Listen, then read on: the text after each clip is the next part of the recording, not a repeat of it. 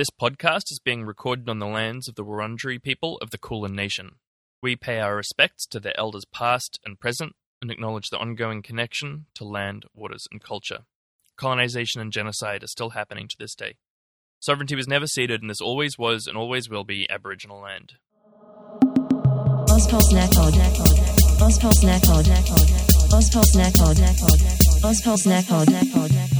Hello, listeners. Hello, Daddy. Hey. Uh, welcome to Ozpol Snackers Pod. I'm Spooky Sue, Australia's foremost political chihuahua, and this is my daddy. Um, he's a rumpled homosexual, I- self-described. Yeah. Well, wh- what? What? What's a rumpled homosexual? Well, that's kind of what you are right now. You're just wearing sort of a rumpled coat. Um, what's that? A, a velvet trouser? Well, I'm feeling very sort of, you know, windswept. I had to go to the hospital today. I tried to get a COVID test. Oh yeah, how'd that go? Well, I couldn't get it. I had to line up. You know, they were around the hospital and up to up to Melbourne Uni. You know, I was in line for three hours. Oh, around the block. I Wow. had, to, I had to give up so I could come home and teach a Zoom class. Oh, you're teaching a um, a Zumo class. Yeah, I am. Yeah. Oh, that's incredible. In this small apartment. Yeah, in this tiny apartment. Oh. Yeah. Well, I'd like to get in on that actually. I'd love to learn Zumo. Yeah. I didn't know that. I mean, I've been doing it every week. Oh well, oh, well, next time you're doing it, just, you know, get me along. Yeah. You know, I like to keep abreast. Speaking of keeping abreast, Yeah. Uh, so this podcast, Daddy, is about um, bite-sized bits of Australian news and entertainment. Oh, well, that sounds very wholesome. Isn't that great? Yeah. And why are we here? Um, I don't know. Oh. Well, you got the call, didn't you? You you just came in. You woke me up. Remember, you shook me awake, Yeah. And you said, "Spooky, we've got to do an intro for Ozpol Snackers Pod." Yeah, well, I mean, you can't turn down a call from Rove McManus. Rove McManus called you, Yeah. did he? On behalf of what Zach and Noon. Yeah. Rove McManus. Rove McManus. Did you say hi to his mum for me? I did, yeah. Oh, good. I know you would never forgive me. Well, yes, Yeah. of course. Yeah. Well, you're quite the political animal. You know, you know a lot. You've I been know in a few Parliament. things. I've yes, I've been around the Parliament. I know what that uh, what they talk about in that uh, near that uh, water feature. Mm. hmm All sorts of gossip. Yeah. Mm. What was the best piece of political gossip you got when you were working in Parliament? Well, uh, Alexander Downer. Mm. That's not his real neck hair. Oh, He glues it on. right. Yeah. That's probably the best bit of gossip. Yeah. Is it human hair that he's gluing on, or is it something else? Ostrich hair. Ostrich hair. Mm, ostrich Feathers, hair. I guess. Mm. Bits of feathers, yeah, that he cuts off and sticks on his neck. Yeah. Um, anyway, yeah, so um, Zach and Noon rang you up Well, no. thr- through Rove McManus. Rove McManus called me up. Rove McManus called you up. Yeah. And what did he say? He said, Jack, you know, as a rumpled f- I've got a job for you. You know, and I said, Can well, you say rumpled f- on the air? I just did now, didn't I?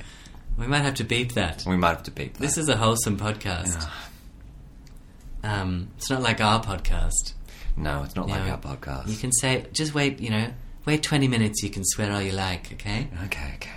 Um, anyway, so yeah, this is a podcast. It's about, like I said, Australian news and entertainment. I guess they go into all the rags and they just get out the best bits. Nicole Kidman, what she's doing, you know, that kind of thing. She's Australian, right? Or she, or is she like Cate Blanchett? Is she one of those international um, uh, celebrities now? She's got sort of like re- I- renounced her citizenship. I don't think she's renounced her citizenship. I think she's still out. She's still I out, think she- I think she's still out, Nicole. Well, that's wonderful, isn't it? It is. Um, anyway, I hope everyone enjoys this uh, special uh, episode. I have written down here that it is the uh, the hundredth episode. Yeah, Well, what an occasion! I know. How would you mark your 100th episode? Um, I'm not sure we'll ever get to hundred episodes. No, I don't. I don't like our chances. I was hoping to drop off at forty to fifty, Mm. but if I did ever make it to hundred episodes. You know, I'd probably go down to uh, the Mediterranean wholesalers and have one of those really strong coffees. Yeah. They really get you buzzed for the whole day. Oh, it's like dropping decky. Yeah, that's a once in a lifetime experience for a Chihuahua. With someone, someone with uh, such a small body, for that amount of espresso to sort of just rip through you, um, it might be the end of me. But you know what? If I cut to hundred episodes, it'd probably be worth it. Yeah, you're probably right there, Mm. Spooky. All right, enjoy the pod, and see you in heaven. See you in heaven. Well, hey everybody. Uh, yeah, welcome to uh, Ozpol Snackapod. You've just heard the uh, introduction there from Spooky, uh, who you may recall was, you know, one of the uh, only Chihuahuas ever to be elected to Australia's federal parliament, and um, uh, Yeah, she was the, the treasurer. the treasure. That's right. Famous, You- famous for spilling a tikka masala on the chicken tikka masala incident. Yes. Yeah. Yes.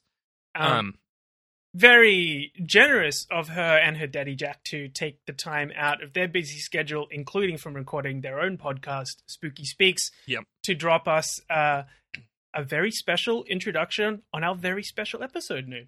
Yes, that's right. Uh, as Spooky mentioned, it is our 100th episode. I did actually have a large coffee before we started, but obviously my body's you know slightly larger than that of a chihuahua, so hopefully I'll uh, It, hold it it together. didn't rip through you like it ripped through Spooky. and uh, you know, also just before we get started, you know, shout outs Rove for uh, making those calls for us. Um, he has done the show a number of solids, so Yeah, no, I mean we would not Credit be where due. we are today without Rove uh, and his lovely mum. So Mrs. McManus. yeah, um, shout outs Mrs. M and uh, and Rovey boy. Uh, we couldn't do it without you.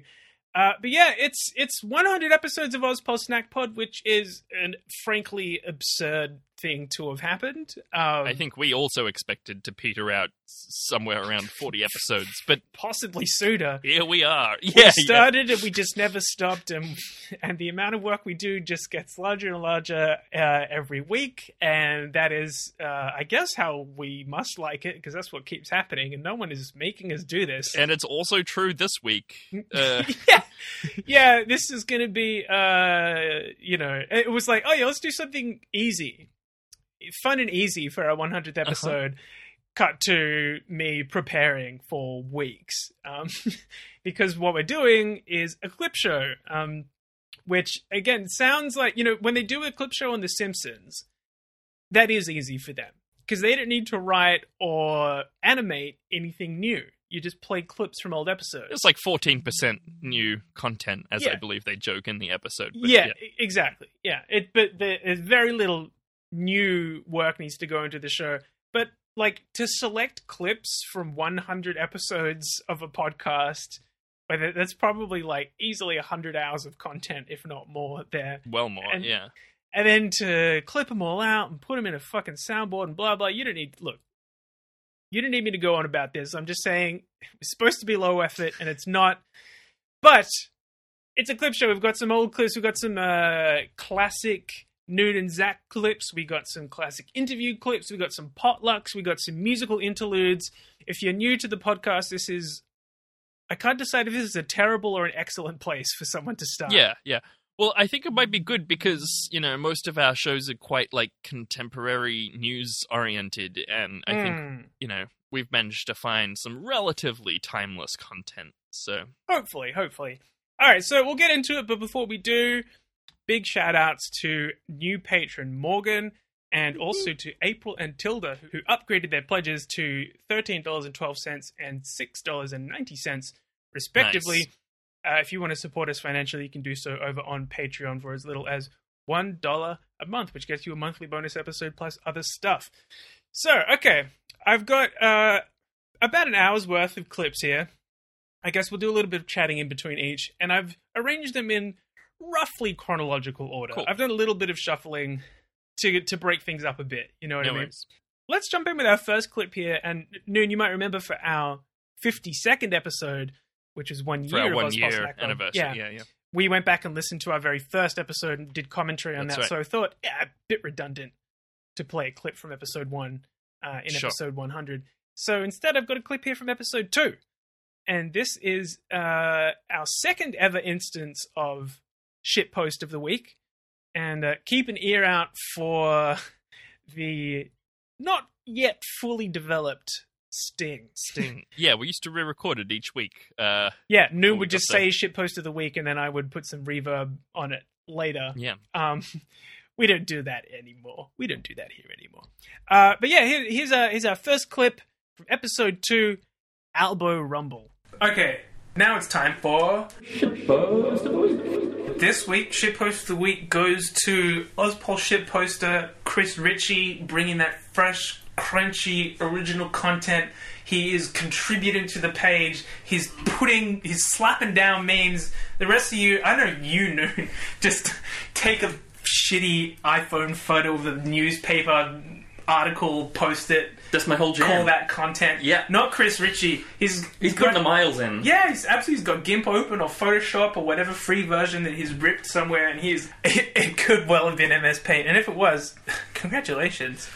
So this is the Labour Match Rules Rumble. I don't know how to talk about wrestling, so I, just said like that. But I just like to point out that um, when Noon suggested this as a shit post of the week, he uh, said, "You know that boxing post," and I was like, "You mean the wrestling post?" And I don't know why it annoyed me so much. Uh, but it, it just annoys. I think maybe it's partially because it literally says WrestleMania, Yeah. like in the name. see, I don't care about either wrestling or boxing, and both of them are basically the same game to me. I didn't even know where to begin with that. One of them is in the wire, one of them staged. I I know they're different. What the- Okay, Trump was in one of them. that's an extremely uh, concise description of the difference between the two things. one is about people actually competitively punching each other in the head, and another one is about the drama, man. And that's why this meme is funny. Okay. is that why it's, I found it funny anyway? All right, it's but well, yeah. Look, it's a good meme because even though Noon had no fucking idea what it was actually about, he still found it funny Yeah. and nominated it successfully for shit post of the week. Um, Labor Match Rules Rumble. It's a you know the it's the, the rules from WrestleMania Rumble match, but it's about elbow. Um, rule number one: two elbows will start in the ring. every two minutes, another elbow will enter. Elbows are eliminated by going over the top rope. Both feet must touch the floor to be eliminated. Winner will go on to the main event. WrestleMania. There you go.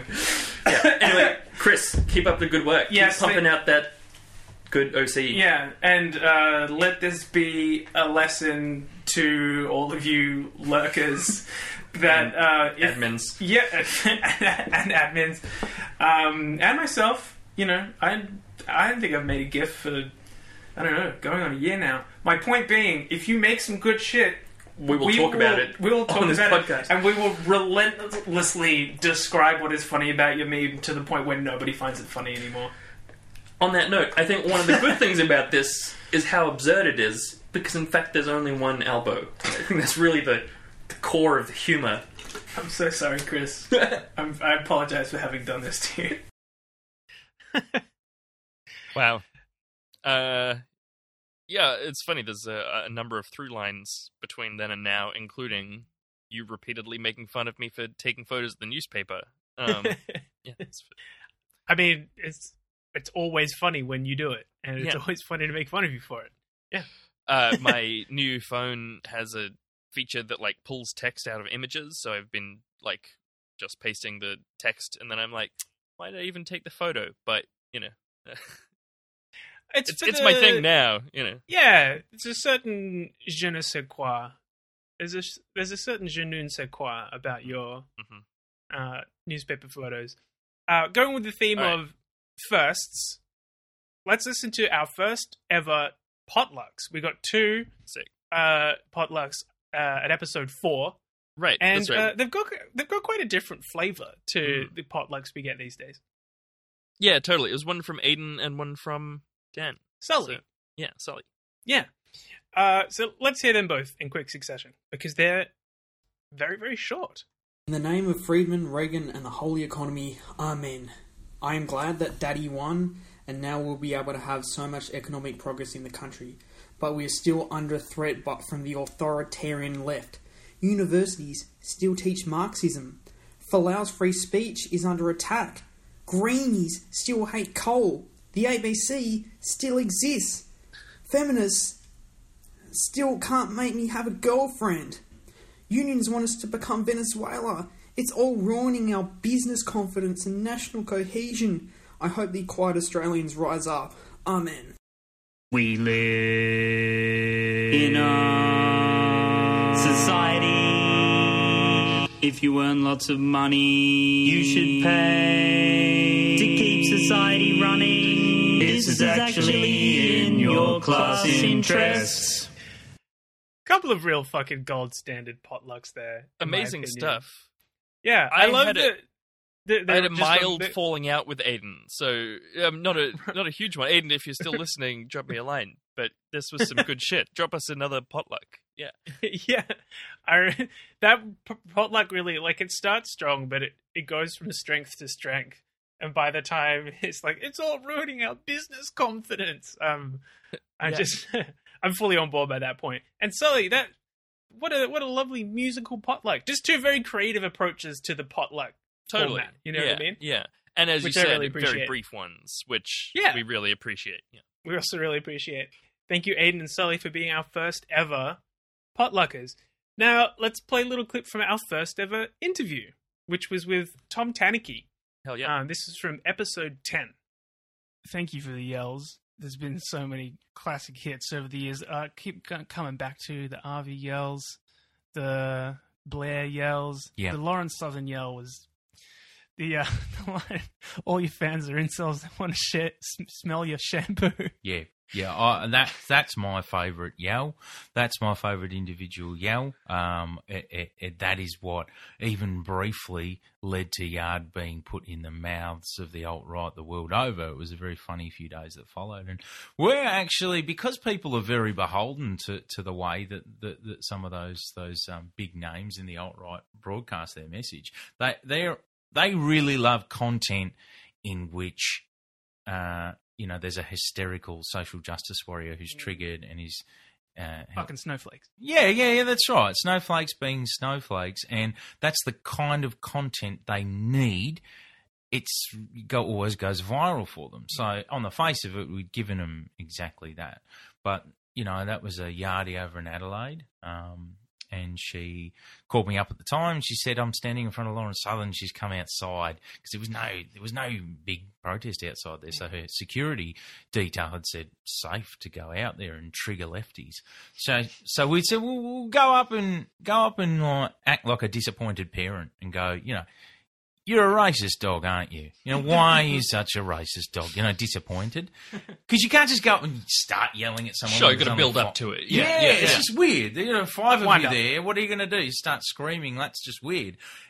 And we were like, well, then just escalate it gradually into screaming a bit. So that's exactly what she did, and um, and then you know. In the, the, the resultant video that Lauren Southern shared that followed, uh, they were all saying, "Ah, this is, you know, this is you're so triggered. This this couldn't possibly have been part of your game plan."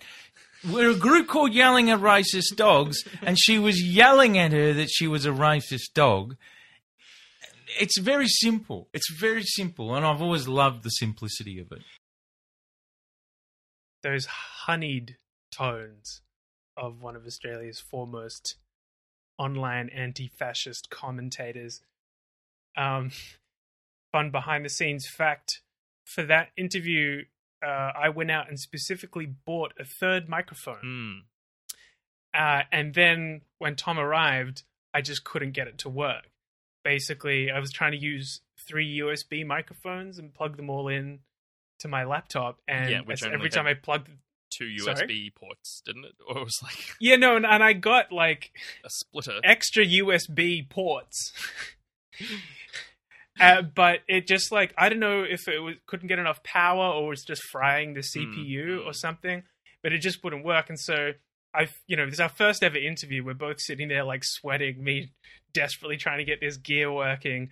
Tom sitting in um in in the back room, a very my, tiny uh, little yeah. study office. we're all kind of crammed in and eventually I, I, I just gave up and it's like okay we'll use two mics and noon and i shared a mic and so we're kind of neither of us is really sitting within mic range so anytime you hear either of us speaking on that episode that's us like leaning over the other person getting a bit But like, also, oh, that you're so that's so it's so true tom but also, you know, we'd only just gotten our actual mics. As like in episode two, it's so tinny. We were using a Yeah. single recorder Yeah. that we were both not leaning into. So you know, I think it was Yeah. still a step up. All right, what's our next clip? All right, I've we've, uh, I've got a couple more interview clips lined up here. I might Sweet. break them up with um with another clip uh, in a bit, but let's hear uh, from our second interview, which uh, was with Lisbeth Latham, uh, commentator, writer, Ozpol shitposter, Unionist. unionist, um, and uh, expert on conservative fuckery. Yes. So Yeah. let's hear a, a, a minute or so from that interview with Lisbeth. basically all of those like surprise measures that came in were part of this list of 75 policies the IPA put out during that sort of the year before that election. Um, and Tony basically like picked up every single one of them was like, "Yep, sure." Um, yeah, I don't know. Could you maybe tell us a bit more about um, Pat.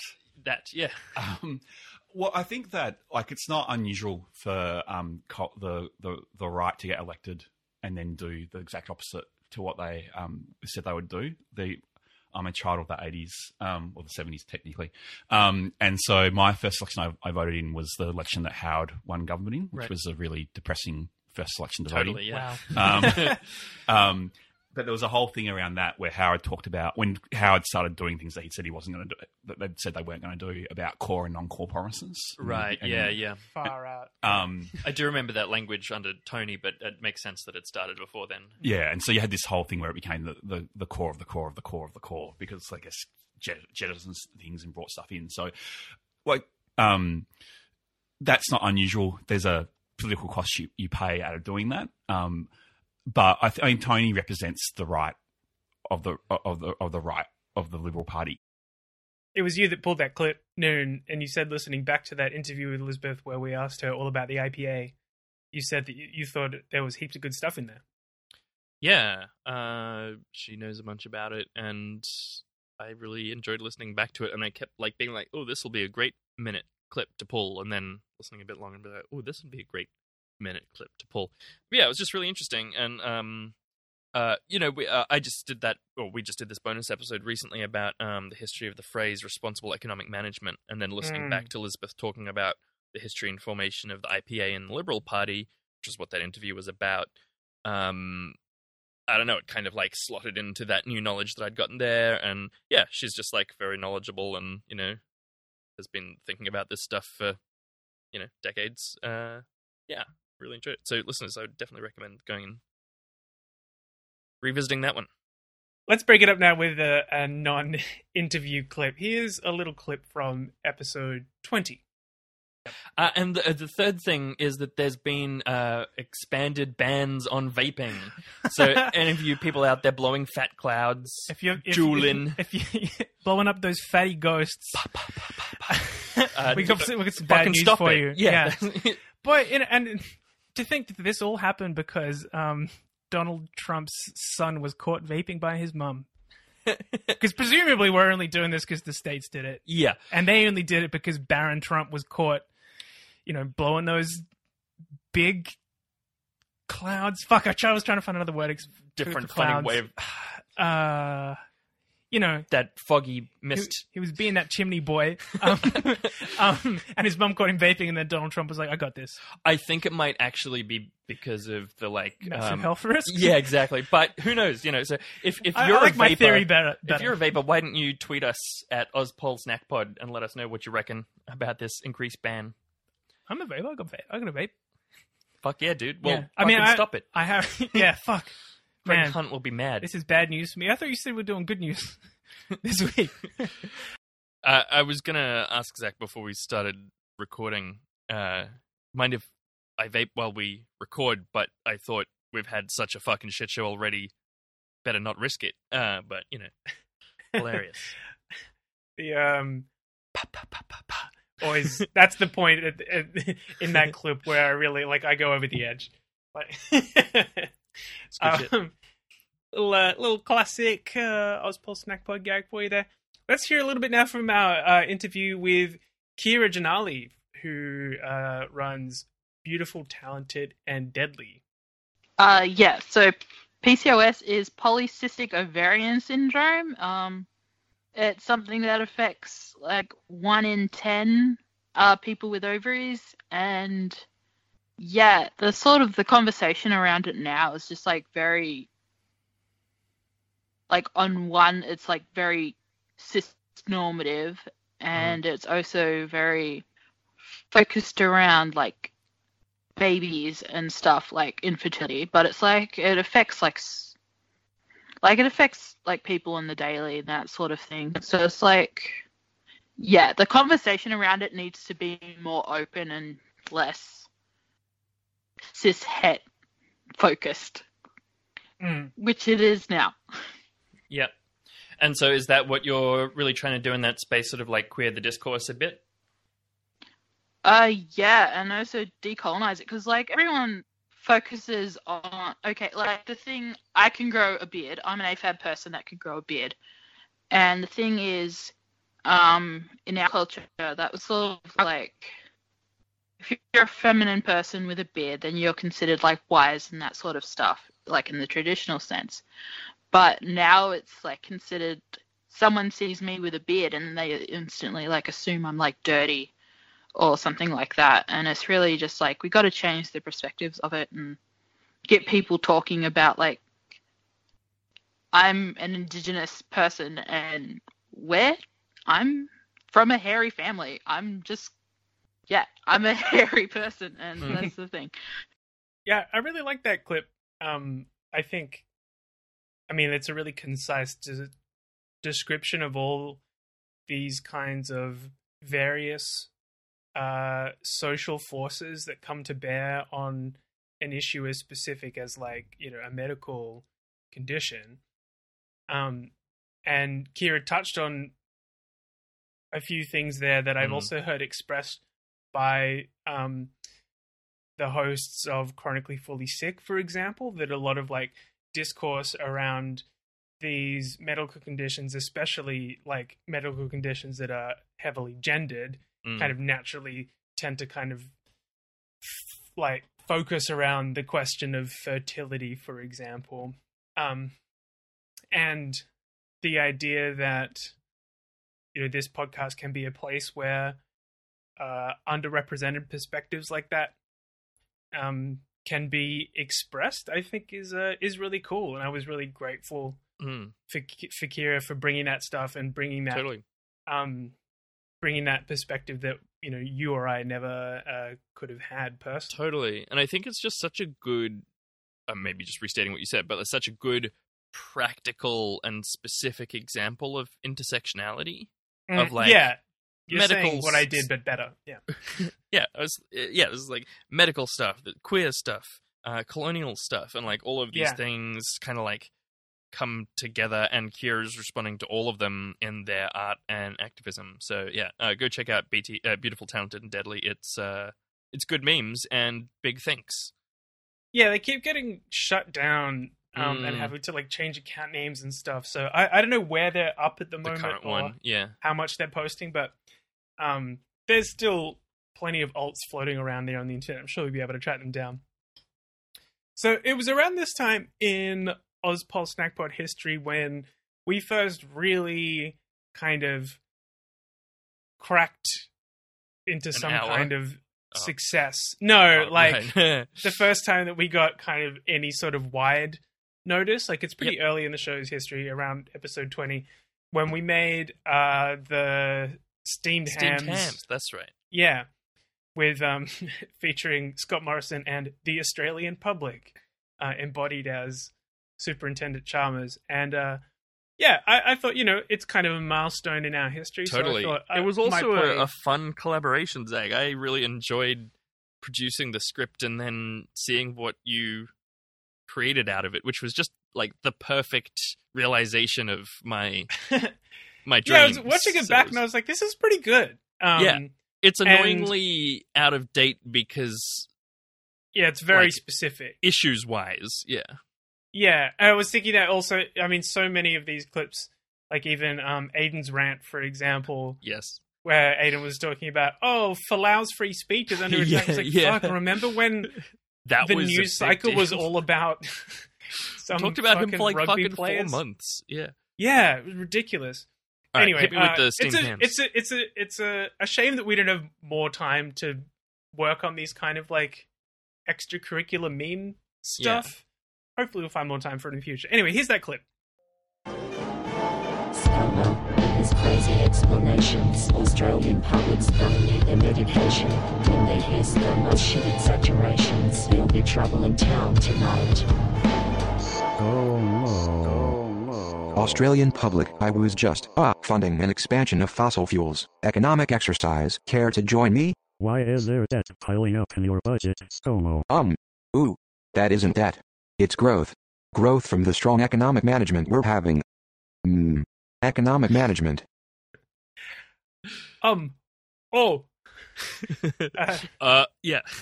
yeah. Uh, it, it really loses something without the visual component. The, uh, the the Microsoft Sam voice makes a lot more sense with the uh, the Look, retro think- scrolling VCR line. Yeah, look, it's it's an it's a visual aesthetic experience, but also I feel like people who are familiar with the original scene probably get the picture. Yeah. That's why I didn't play too too much of it. No, no, that's. I just think you call, need you need a little taste. Mhm. Um, and then uh, hot off the back of Hmm. that meme, we made an even more involved, much worse, uh, and less video successful. meme. Yes, much yeah. less successful. um, Eh, for good reason. But you know, yeah, I would say this would be fairly high in the running for most cringe thing yes, that we've that done. we've ever and done. Yeah, yeah. we put an absolutely enormous amount of effort into making this. Mm-hmm. Yeah. I, I'm impressed with your track, honestly. Like the the lyrics, both in writing and execution, mediocre. But the your your like reproduction of this Eminem song was very good. I mean, I spent days in the lab. I got a, a bass player in A to do some live player. tracking. Yeah. Shouts to Jack if you're Yeah. listening. Thank you for helping us out on this one. Anyway, here's a clip of Real Shit Albo. Labour ain't shit but live life. Well, some of them are hard right who cut public services on budget night. We should let refugees come through, and you know we gotta increase New Start too. But if you vote for Albo, well, you know he won't. In the bin with ALP. Sing the chorus, here we go. I'm shit Albo, yes, I'm the shit Albo, getting shitter by the hour, cause I wanna keep power. Want the real shit Albo, please stand down. Please stand down. Please stand down. I'm shit Albo, I'm the shit Albo, getting shitter by the hour, cause I wanna keep power. Want the real shit Albo, please stand down. Please stand down. Please stand down. Yeah, I, look, I mean the beat, the beat goes hard, but you know, we we perhaps would have been uh, energy would have been better spent elsewhere. But anyway, yeah, lesson learned.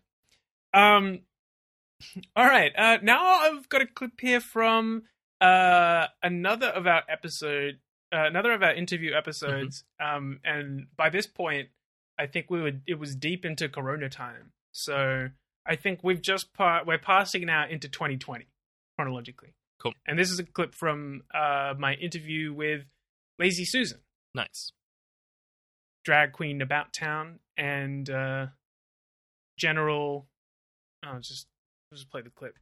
So essentially, ANZ releases this ad in the lead up to, to Mardi Gras where it, it gets like a whole bunch of very innocent queer people who do not deserve. I want I want to couch all of this in saying that the people who are, appear in this ad are, are completely without fault and like are all just trying to get that coin, honey. And and from what I've heard, were paid very 100%. well to appear in this ad to um, use queer slurs and and talk about them in the camera about times that they'd experienced them. So essentially, talk about some of their trauma that they've picked up as queer people, um, which is absolutely their right and their place to do, and absolutely their place to monetize and take money from. Which I 100% give them the coin. Um, and then ANZ decided that it was time to take these people's stories and turn them into an ad for their delicious little bank. And then um, me and my girl group uh, could not resist. We decided that it was time because we've seen a lot of hate out there towards this bank um, in the wake of this this ad. Um, and so we decided to step in and defend the banks, and that's what you're about to hear. All right, I'm gonna play it now. Just like for everybody who hasn't seen the original video, this is an absolutely fucking impeccable, rip like satire of it. Like it is shot for shot. The, they've got the same fucking font going on. It's it's it's really well done. Um, so tell me what your name is. My name is. My name is Big Bank. Big Bank. Big Bank. Big Bank. Big Four. Massive Bank. My name is Land Grabber. Predatory Lender. Greedy pigs. Coal guzzler. Capitalist oligarchy. Land grabber. Loan shark. Tax haven. They say that. They say. They say that I'm a faceless corporation. They say a giant multinational bank can't be a gay person. Liberal Party donor. Greedy bastards. Greedy pig. Ham fister. Boomer. Pink washer. Pink washer. What do you mean the faggots didn't like it? well, maybe there's a women's football league we can do something with. And uh, the text at the end there reads We're proud to continue supporting ourselves, the fossil fuel industry, the Liberal Party, and the queers. Hashtag thank bank. Finally. Clips within clips within clips, but Yeah, clips, So clips in clips. She's a fucking genius. I Yeah, mean, yeah. the- and her squad, the Beastie Girls, who are also in that uh, clip. Um, catch they them say on a giant multinational bank RuPaul can't be a gay person. yeah. Yeah, so- no, and I'm so funny. yeah, she she's fantastic, and yeah, I, I've been watching uh, RuPaul's Drag Race Down Under, uh, as I think you have, Noon, and eh, yeah, and it's just like very awful and embarrassing and cringe, and coming back to that combo Yeah. with lazy, like you know, just so thoughtful and thinking- insightful, and just even that clip about like it was totally fine and good for these people to take part in the ad, but the people making the ad were doing a bad thing. Like I think that's a really nuanced position and a sensible one, and like uh, the world would be Yeah. a better place if people could hold those sorts of slightly conflicting positions more. uh, look, I think Lazy Susan is exactly the kind of queen that Australia needs more of right now. And she's Mm. still out working. You should definitely be following her on all Yeah. the socials, following the Beastie Girls, and if you're in Melbourne, getting out to as many of their shows as possible. They are actually hosting drag race screenings at the moment, which I can't recommend getting along to enough once um, lockdown lifts. yep. Um, yeah, but we also touched in that conversation, Lazy and I, about like cops at Mhm. uh, Mardi Gras Yeah. uh, and yeah, yeah, Pride as well. Um, which is a conversation we haven't really touched on it in the show over the No, last couple of yeah. weeks, but that's sort of been ongoing as well. So, yeah, that kind of I don't know, eagerly discussing the politics of queerness as Mhm. opposed to trying to sand that off and depoliticize queerness. I think is I don't know, just a very important and interesting conversation. Um, so the next clip I've got, next couple of clips I've got here are from Noon and the Dunce, which Oh, yeah. yeah. Um, and one of the things that struck me going back and collecting these clips, I was like shocked at the amount of work that we have done. Basically, this is a four episode mini series that Yeah. we released like every week for four weeks alongside our main episodes. Like, who. Does it every that? week. That is good. Yeah, Yeah. it's ridiculous. Yeah, it's ridiculous. And I mean, you put the majority of the work into it, um, doing all the research. But I did make this uh, theme song, which I was quite happy with. It's time for. Noon and the Dunce.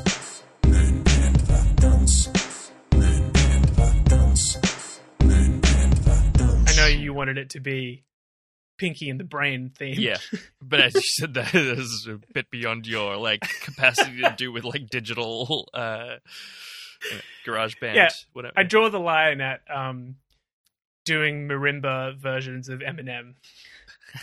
uh, for- I can excuse marimba versions of Eminem, but I draw the line at orchestral swells. Yeah, pretty much. Uh, here's a little two minute clip uh, from episode one of Noon and the Dunce, which, if you haven't listened, if you're a recent listener, yeah, this is a four part miniseries that we did where Noon explained Marxist theory to me using memes as his like touch points. Mhm. And uh, yeah, I think it's it's pretty fun and interesting. I know that there's a number of people who really enjoyed it. It's uh, you know still up on the feed and stuff if you want to go back and listen to it. it, And yeah, here's here's a little taster. One of Hegel's like fundamental tools is dialectics, and this is a word that gets used throughout history at all sorts of times in philosophy. Socrates talked about the dialectic method, whatever. Uh, it means different things for different people. And Hegel nerds get mad for people overemphasizing the dialectic. Um, but anyway, uh, it's still important conceptually. So, do you know what the dialectic is, Zach? I think I have a relatively basic understanding of it, which is basically you smush two ideas together in order to make a new delicious idea that is better than the original two ideas. That's fucking phenomenal. That's the perfect explanation. Yeah. so it's this three stage process of thesis, antithesis, and synthesis. And it's exactly what you said. You start off with one thing, and then you get its opposite, and then you kind of combine the best bits. And then that synthesis becomes the thesis that then something else reacts against. Anyway, it's this kind of like neat conceptual tool for looking at how stuff relates to one another, but it's basically also nonsense. Um, so this might actually be a good moment for you to read the next meme on our in our. Um, All right, I'm scrolling List, down. yeah. Okay, so then now we're getting much danker here. Mhm, mhm. Um, we get. I didn't even know what the original version of this one was, but I'm sure that once I start to read it, people will recognize Mm. The format. So, uh, got a picture of Marx. Hegel, can you give me dialectics? And a picture of who I can only assume It is, is Hegel. Hegel, looking very yellow. Hegel says, for absolute idealism. Marx says, yes. And then the next panel is actually subverts the Hegelian system like a boss with a picture of um, the cover of Marx and Engels' book, The German Ideology. And then the final panel is materialism time. And there's some uh, communist, Communist propaganda stuff there, yeah. images. Yeah. Um, Yeah. Cool. Okay. So this is a very accurate rendition of Marx's interpretation of Hegel. wow. I mean, I know you were saying that uh, maybe uh, the real shit Albo was the most cringe thing we've ever done, but having read a lot more about Hegel in the year since I've done this, I oof. Oh no. not sure about your yeah. Yeah. meme analysis there. Yeah, for one thing, that particular triad, the thesis, antithesis, synthesis, is not used anywhere in Hegel, and it's used by Fichte, who was one of his contemporaries, and people later were like, oh, and that's what Hegel was doing too. But um, Hegel uses different triads Hmm. of uh, abstract negative concrete and immediate mediate concrete, neither of which I have any idea what they mean, but everyone tells me and not the thing that I said in that one. But anyway, uh, it may well be total nonsense, and the the the point about Marx uh, uh, misusing it for his own ends still applies. So yeah, Oh, That's also um like that meme format is a trip down memory lane. Like that's not I one you love see it. around. It's it's a great format. It is a really good format. Uh, yeah, but I haven't included that many um shit posts of the week and that kind of thing in here. Really, Mm-hmm. So it's good to get a Um, meme there. Yeah, and but I think it, it it'd be funny to reflect on like you know which formats were in vogue. You know, Totally. two years ago. Well, I think that was kind of our plan early on was to do a bit more meme news about like this has been a popular format this week and where did it come from or whatever and instead it's just been Ozpol Yeah. with some memes. in Yeah. it. But yeah. Yeah, there's definitely like listening back to the earlier episodes. There's a lot more shit talking and Mhm. a lot less. Well, that's because we had like less than 12 words for a notes for a 30 minute Yeah. episode. So like Yeah. that makes sense. And look, maybe we need to split the difference between that and a two-hour-long episode. yeah, we'll Speaking find our way back somehow. Hit the next clip. We should. This is a, a, a clip from episode 48 where you interviewed Jack from Rahu, the Renters and Housing Union. Let's check it out. Could you just tell us a little bit about like how the coronavirus has affected renters and tenants and some of the impacts that that's had? Uh, yeah, absolutely. So we know that the majority of people who rent houses, like that rent the accommodation Mm. that they live in, are young people under 30. Um, and those people are also more likely to be in precarious employment or within that kind of gig economy, working sort of like Yeah.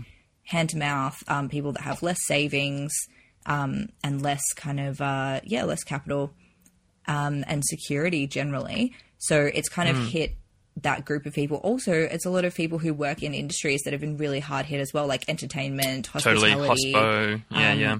all that kind of thing. Uh, so it's it's really like a perfect storm of like economic sort of um, just general malaise for people that are Totally. younger, people who rent accommodation, people who are lower incomes. Um, and then there's also a lot of issues um, with who can claim the um, government payments that have been Mm, mm. Uh, added or increased during this time as well. Um, so yeah, it's really uh, it's really not good. People may have noticed Totally. coronavirus, not fun. It's a hot take, Jack, but you know I'll stand it. I thank you, thank you. I know I felt a little bit nervous putting that out into the world, knowing just how many people would really disagree with me. Uh, coronavirus, I don't like it. There's a lot of cutting analysis in that in that interview, including coronavirus bad. Yeah, one of the many takes that you can get only from listening to this show. Um, that's probably not a bad segue into our next clip because uh, Jack, as some as a member of and organizer with uh, Renters and Housing Union, is not somebody who is predisposed to liking landlords, shall we say? Mhm. Uh, so I'm going to play now. I know which clip this is coming. Do you think you know where, we're going? This one's yeah. this this is kind of a long one. It's this is a longish clip, but uh, I think it's worth it. Um, it's an old Ozpol Snackpod favorite, so let's jump in. This is a classic. Do you Yes. want to take us into our next segment, Zach? Yeah, sure. Play that sting. Fashy Australia. Um, so I feel like th- this is a non-Dutton Fashy Australia story, and like Hooray. uh, it's on the it's you know. It's fashy because it involves a cop, but I don't know. if it's, you A know, cop beyond that. abusing Oh, their and, like, powers and yeah, doing it their to, like, and also Uh, uh, manipulating and extorting a, a disabled person. It's pretty yeah, fascist. you're true. Um, Okay, yeah, you're right.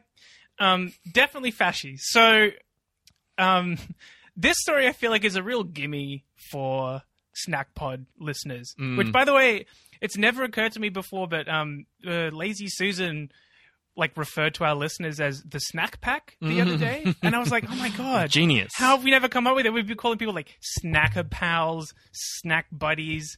Like snack potters, all Yep. of which are fucking terrible. So The yeah, I think pack. maybe I think officially that's- that's the snack good. pack. Yeah, and maybe a snack packer for a.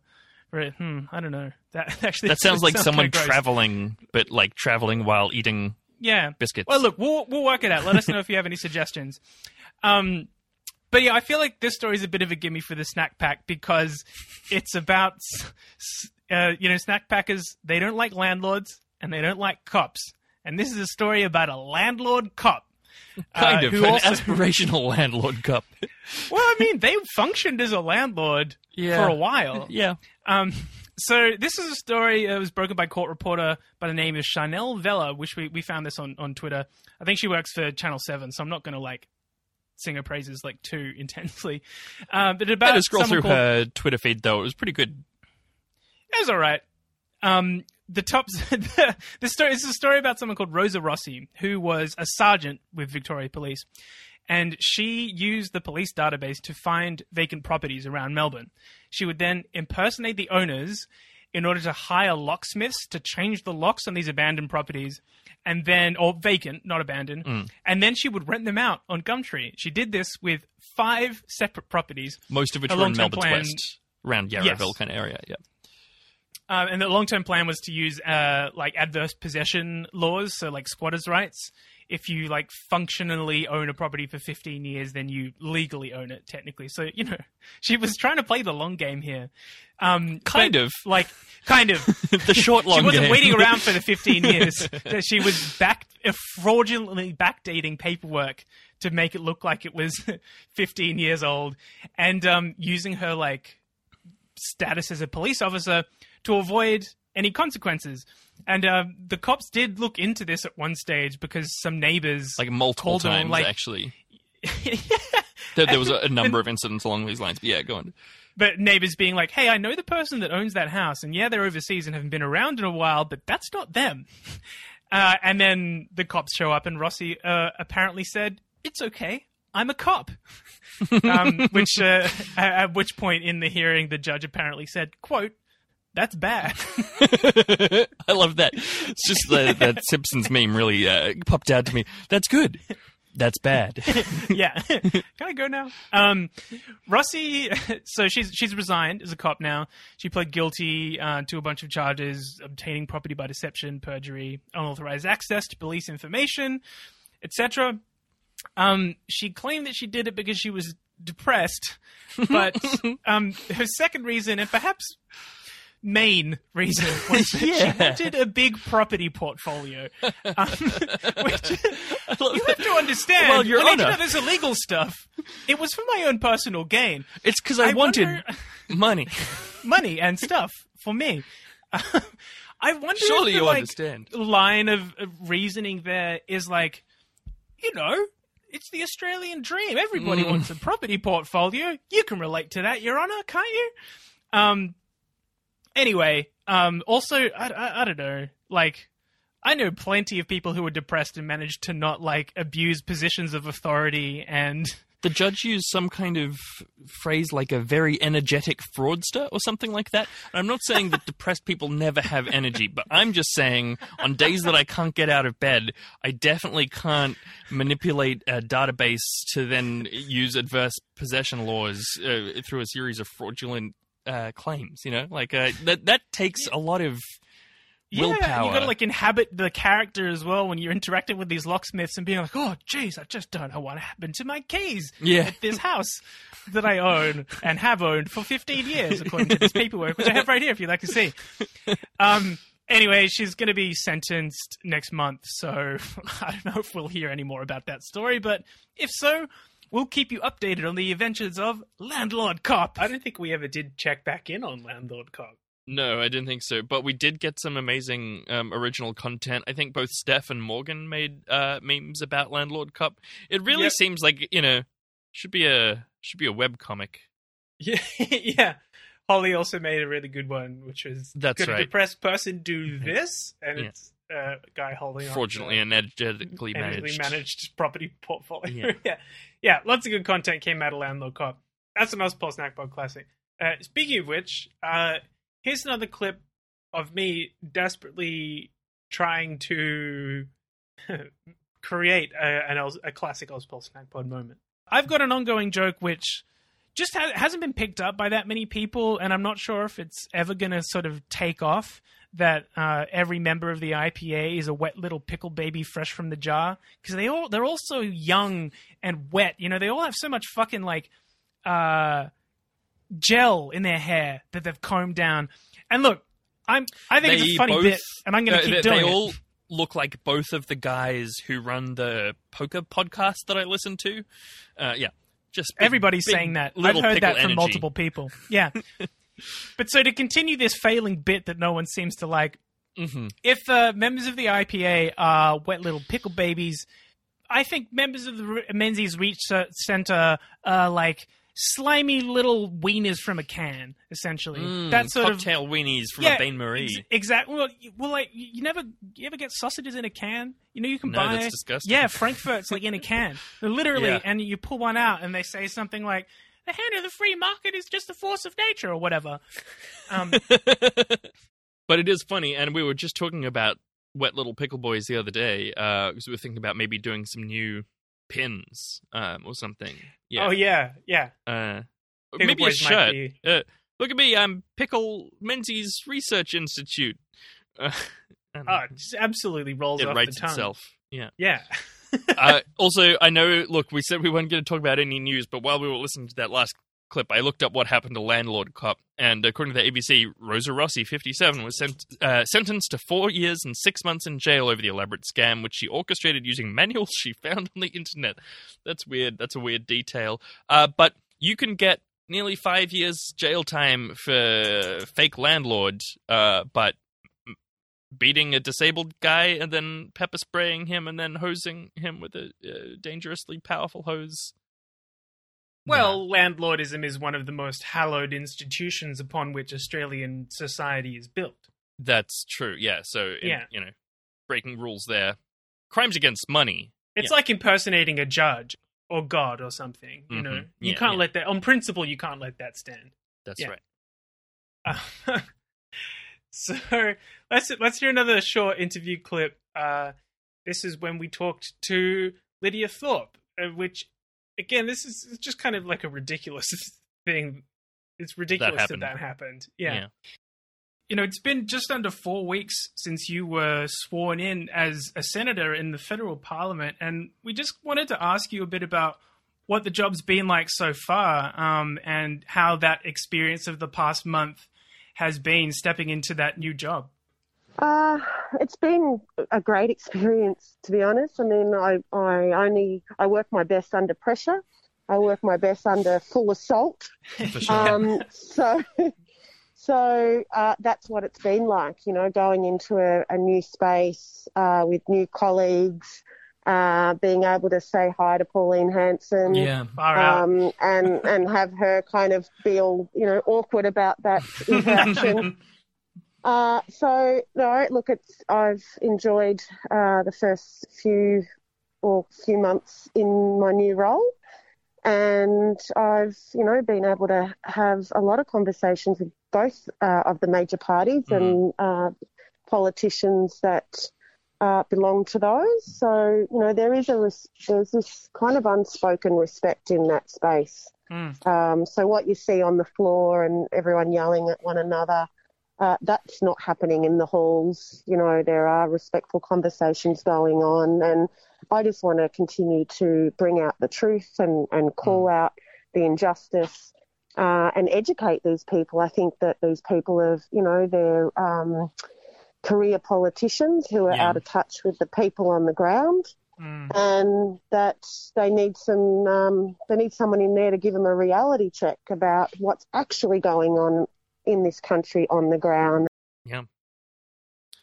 Um, I was just going to give our listeners another little peek behind the curtain of that episode. You and I had a, a reasonably extensive debate in the day or two leading up to that interview about whether we should ask Lydia about her dog. Because we had just started doing the pup date segment, and we knew that she had a dog and that she has talked about it before. But we decided we were interviewing her for 20 minutes about cultural genocide, and we probably didn't want to just like pop a little silly dog question on there at the end. But Mm. in retrospect, I'm not sure we made the right call. You know, I, I, I, I honestly don't know. You've you've looked after Lydia's dog though, haven't you? Since then, No, didn't you mind it at a rally once or something? No, she handed me her phone and keys um, Ah. when I was at uh, one of the protests outside the Park Hotel, uh, Right. where refugees, refugees, are being yeah, held. Mm. And then, and Lydia was there, and she was um, about to give a press conference, and I walked up just to kind of say hi. Like, hey, I interviewed you for my podcast. She had no idea who I was, Mm-hmm. and uh, and then it was like interview. She had, it was like press conference time, and she looked around. She was like, "Oh, I have no idea where my assistants are. Uh, hey, can you uh, hold this stuff?" She was wearing uh, like a dress with no pockets on it, and she was just holding her like wallet and keys and water bottle, and she just kind of handed them to me, and then did a twenty minute press press conference, and I was just kind of standing there like, "Oh, I was going to leave." Um, but but I guess I can't now. and then no, and then eventually her her staff has showed up, and I gave her stuff back, and then yeah, I messaged Noon being like, I was a Lydia Thorpe staffer for twenty minutes, um, and uh, yeah. Anyway, shouts to Lydia. That was it was uh, extremely decent of her to um, give us an interview, Uh, Yeah. and also thanks to the people who helped us set that up. You know who you are, and uh, Yeah, we you. appreciate you. Now, time to move on to another potluck, which I'd say is pretty high in the running for my favorite potluck of all time. I think I listened to this like 20 times when we first received it. Amazing. because I just completely lose my shit every time I, heard- I heard it. Uh, so let's take a listen back. AC? Sounds plausible. I don't have perfect pitch. Sounded like a minor third. AB. Wait, what? That wasn't AB, that was like an octave. A C A B.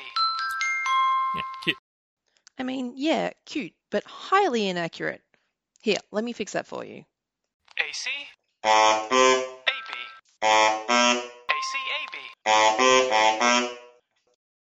I couldn't completely get rid of all the echoes of the C's that you played, Zach, but maybe that's symbolic. So good. There's layers. It's like an ogre. There's layers. Uh, Uh, yeah, de- Shrek lev- Shrek levels of of comedy. Um, yeah, when the sax comes in, that's just like Mop, mop. a tenor. It's- so fucking good. and down That- the that was octave as well. That's a real. That's a real decision.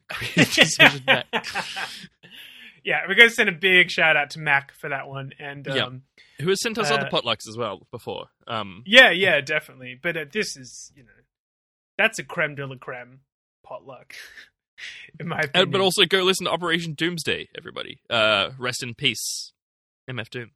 Yeah. R.I.P. in peace, for real. Um, now, this is another classic clip, and this is one that was actually uh, recommended by a listener. I think it was Sully who recommended this one. Cool. So, um, Oh yeah, I noticed Sully he after we asked for recommendations, he went back and watched all of our Facebook snippets. Yeah, and so this was a uh, a snippet back in the day. This is this one is from episode sixty. I think it's a pretty fun little clip. Cool. His first thing is that I think he said that he wants to provide 200 new police for the CBD. Um, because I, it just seems to be the first thing that um, it's just the first thing that conservatives reach for. Like if they're like, oh, I just need something solid that everybody can get behind. More cops. Yeah, okay. Everybody cool. loves Very- cops. Everybody loves cops. Very imaginative. But um, slightly more interesting um, policy is that he says he's going to provide free parking for cops in the CBD because yeah, at the well, I'm moment not sure the city can hire cops, so it makes sense that he would have to find like, Some other way. street uh, usage related ways to help them. Yes. Well, because apparently the lack of free parking for police in the Perth CBD means that no good cops are applying for Perth postings.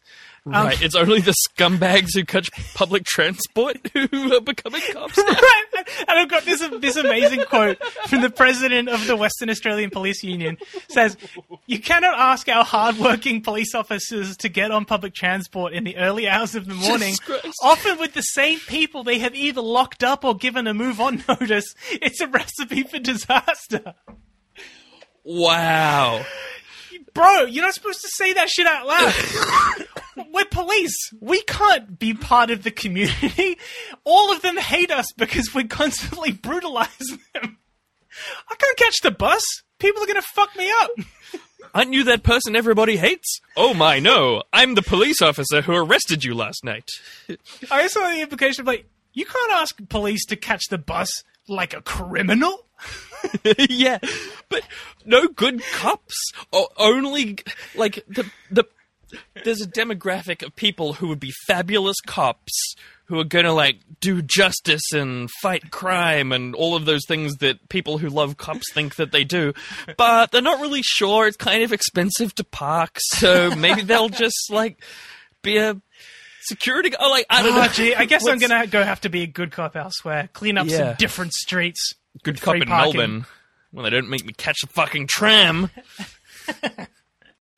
That's a that's a good one. Yeah, and then he got elected. Yeah, oh yeah. So that was about Basil Zempilas, the uh, The now Lord radio Mayor host. Yeah. Um, yeah, um, ridiculous that he got fucking elected, but also um, deeply unsurprising as Mhm. well. Um, now, the when when we put out a request for people to tell us what some of their like favorite moments on the show had been, a lot of people said that uh, their episode with Joe from Chronically Totally. Fully Sick was their favorite episode. Um, Yeah, so I, me too. I've when I was a- looking for clips from it, I listened to it and I found the clip. Then I was like, just gonna listen to the rest of this because it was great. Well, I and I actually I think I've gone with a different clip from the one that you chose. Oh, cool, great. potentially. Um, so, but it, yeah, as you say, lots and lots of good moments. I mean, Joe's just incredible. And it was also our first time doing like a co-host guest. Yeah. um, which I think works way better for our skills and format than actual interviews. interviewing. Yeah, which we are in no way trained to do. Not Um, at all. Yeah, and I think Joe just slotted in like Yeah. to the role of co-host so smoothly. She did an absolutely incredible job, and she's just you know she's got a sort of she's naturally funny in a way that I Mm-hmm. just like don't think that I could ever it's it's you're just born with it. You know what I mean? skill. Yeah. yeah, she's she's incredible. So I've got a, a, a, a got a fairly meaty clip here uh, Great. from that episode because people liked it. So I thought, you know, let's give them a couple minutes. Give the people. Uh, this is from episode sixty-seven, featuring Joe from Chronically Fully Sick. This is, a, oh, this is a hideous image of, of Dutton that he's been kind, he's given like severe freckles. His nose has been turned up. His eyes are closer together and red and tiny. His eyebrows are essentially gone. He just looks like he's all round very crispy. It, it's lightly deep fried, mm. shallow Yeah, fried, shallow he- fried meme. He He's looks also like he needs a chemical peel or like some serious. At least one. Yeah. Maybe one of those kerosene baths from the old folks' homes could, I don't know. and then we light it on fire. Is that what you're saying? Just get that whole outer layer off. But he's, he's also got an airbud in, and he's holding up to the camera a big blunt. And the, the impact font text says, Dutto passes you the buff. Do you accept? Yes, sad react. No, angry react. Um, and it's a real, it's a tough question. You know, I do not know what if Dutton passes me the buff. Do I accept? It's truly a proletarian conundrum for our era. Easy answer to the question, I have to say. Yeah, Absolutely. Of course, yes. Because Wow. this this dude is in charge of border force. He has the best chronic there is. that's a great point. That's a really good point. I hadn't really thought of it like that. It was more of like a you know ethical boycott. Also, presumably he's been hitting it. Yeah, which So when it I sounds hit it- gross, and but like at this stage, he's he. I think he has been confirmed corona negative, so I don't know if you need to worry about that anymore.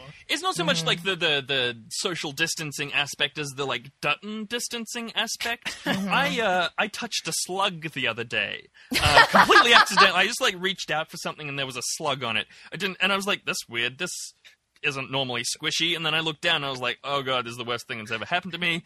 Um, and just like I was like covered in, I was like just like shaking, having this little like gross fits for like a good 10, 20 minutes later.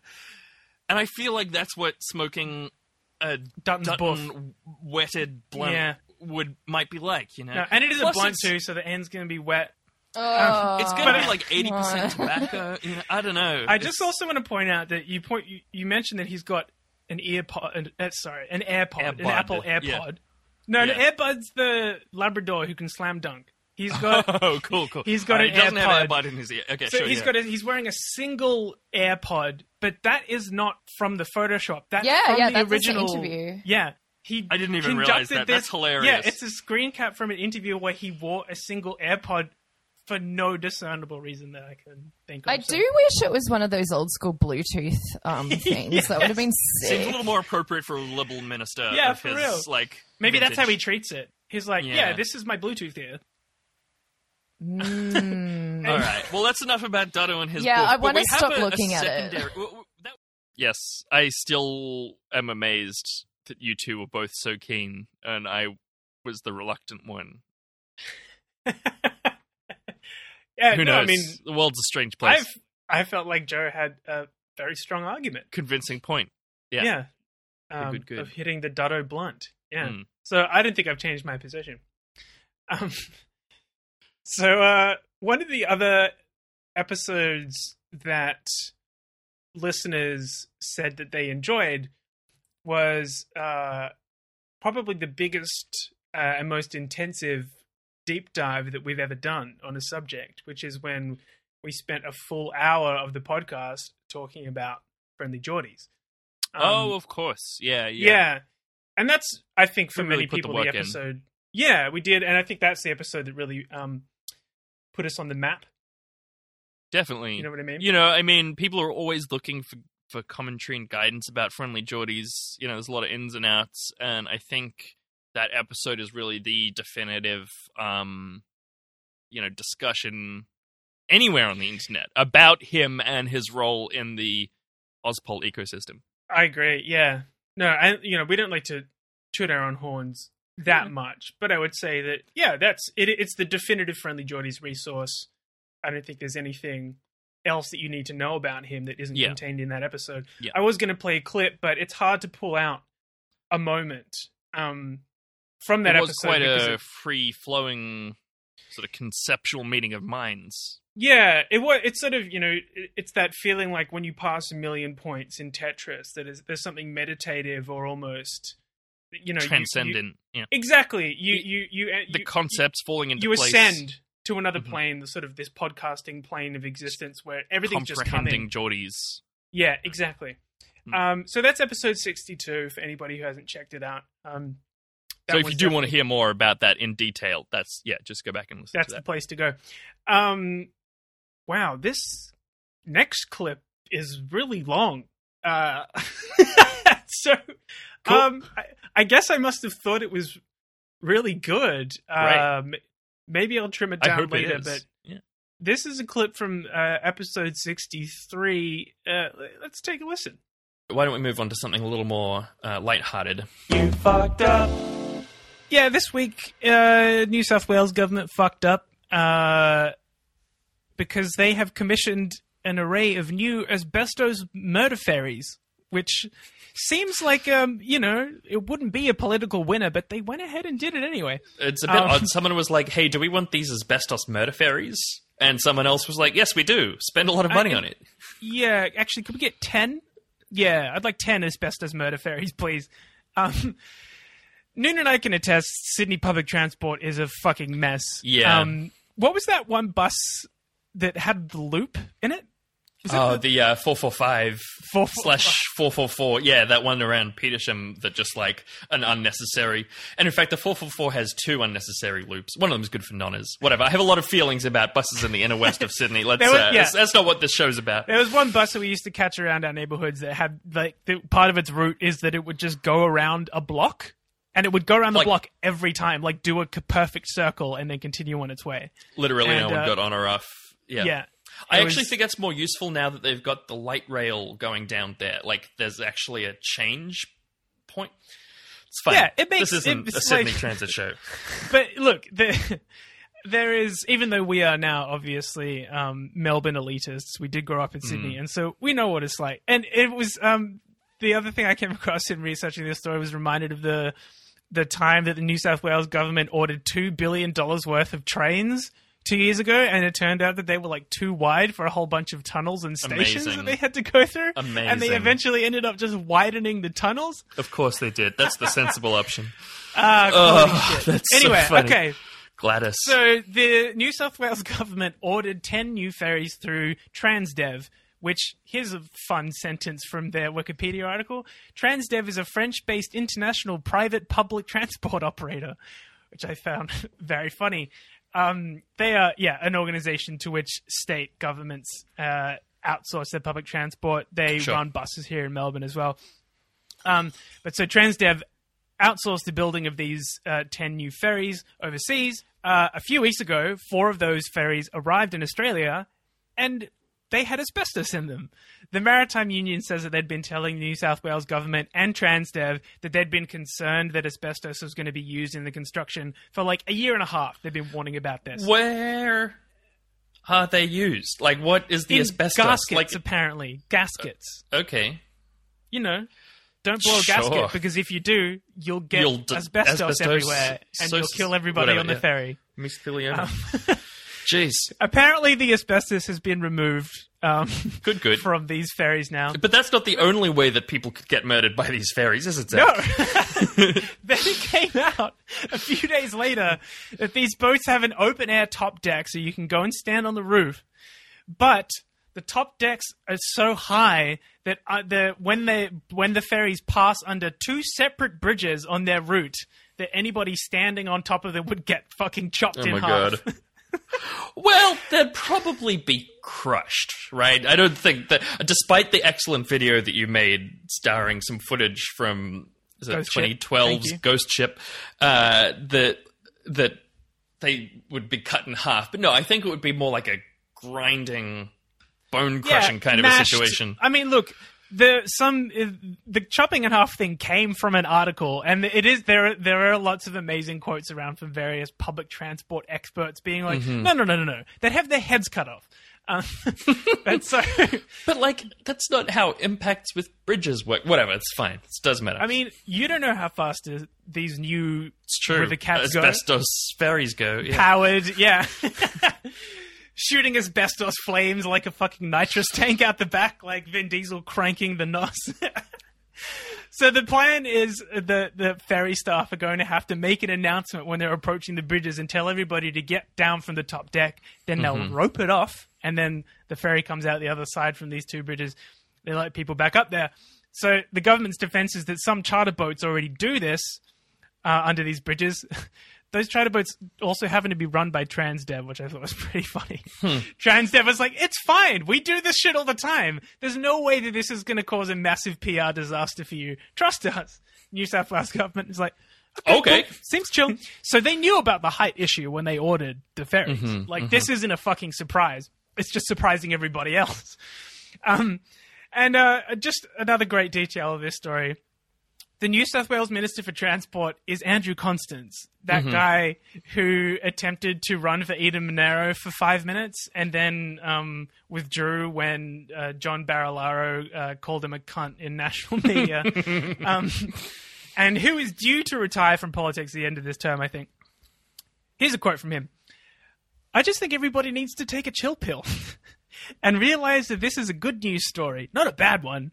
They've been purposely designed this way so that commuters and those who enjoy the river cats can get outside.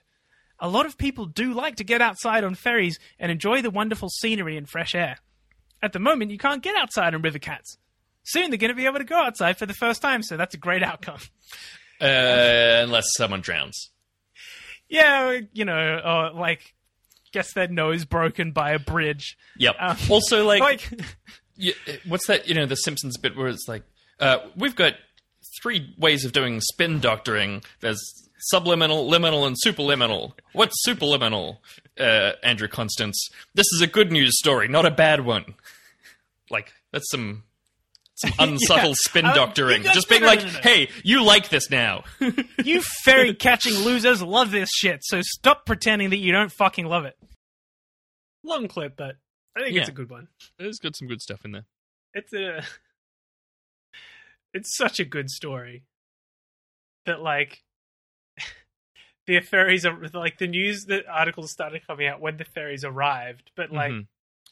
everyone knew that they were going to have asbestos in them and that they were going to smash people into require bridges. everyone to go.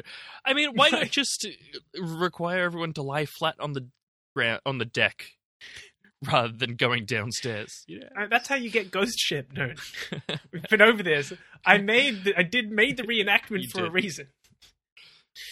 Um, next we've got a, a short clip from our interview with Leah, somebody who has provided a huge amount of support to this podcast over the years, who Including managed to- content. including content, and uh, and who we finally got on to the show on episode 60, uh, 73 to tell us a little bit about Slut Walk. The word slut has two meanings, really. It's the literal definition, which is like promiscuous or enjoys casual sex. And the other one is very cultural and holds a lot of uh, social capital or like a social debt. I'm not really sure how to how to Mm. talk Mm. about that, but it's incredibly gendered. Both of those definitions, like for a woman to be a slut is it's a shameful thing when really all it is is casual sex. That's all it is. Mm. And also, when we talk about the controversy around the word, we need to remember, like, who uses it as a slur. And Mm. it's usually the same person who used prude as a slur. Because they can't handle, uh, like, a woman being in control of her own sexuality and Mm. controlling her sexuality.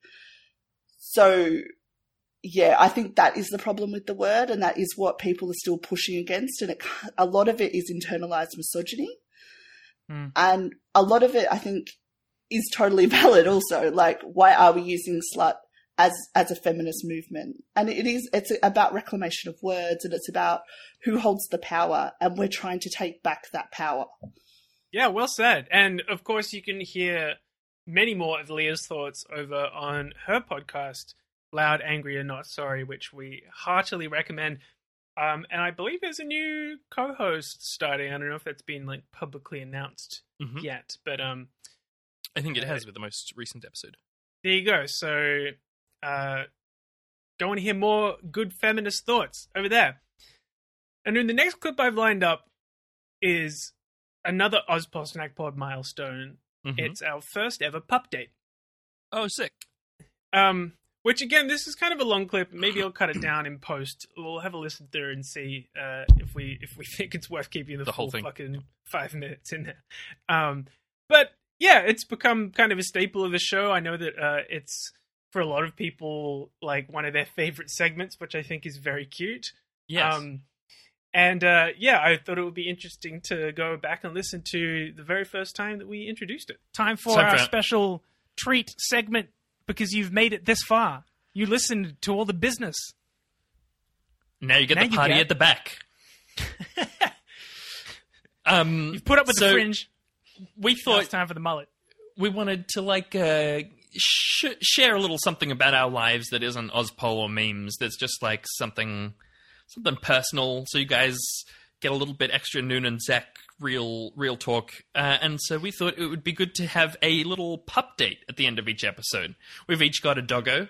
Uh, they're both very good slash naughty boys, um, and they're always getting up to hijinks. So yeah, we thought maybe we'd give you a little a little two minute update on what's going on with our, our doggos each week. It, it definitely is a taste of like what Noon and I do when we're not talking about politics, which basically Mm. we either talk about politics or we talk about our dogs. It's about it.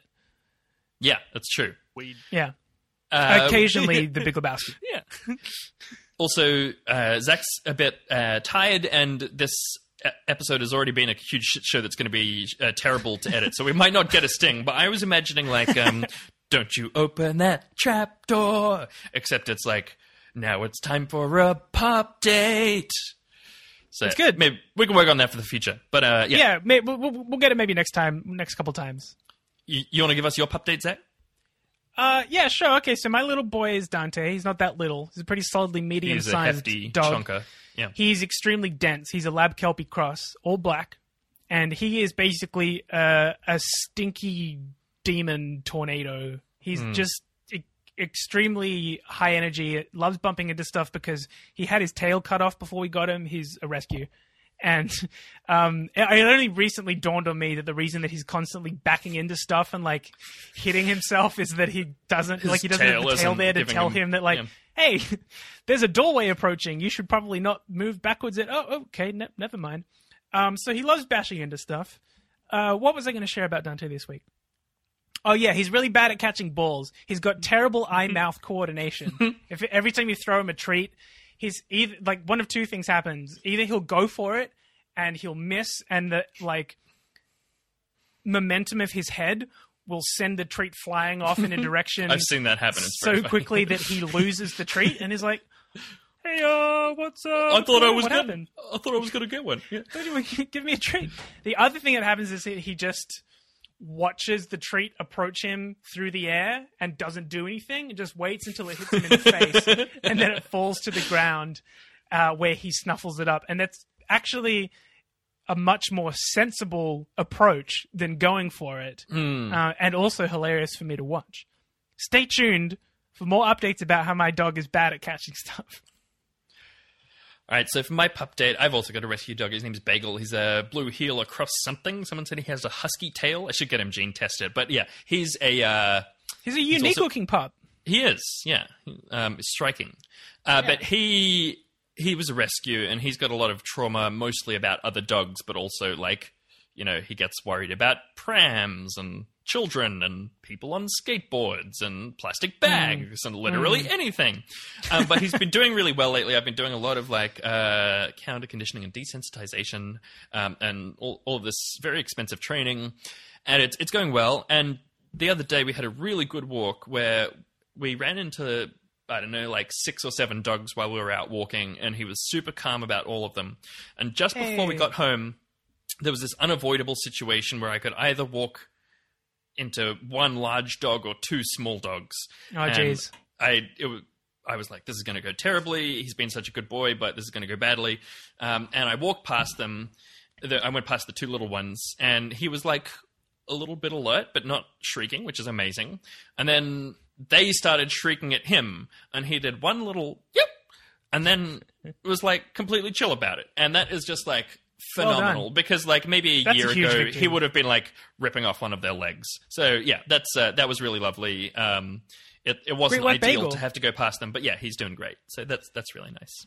Oh, I know the relief of Dante's also very reactive. It can be very aggressive Yeah. towards other dogs when you're on the leash, and the relief that you feel when a dog goes past not. and nothing happens, you're just like, that is a huge win. Yeah, for everybody involved. Yeah.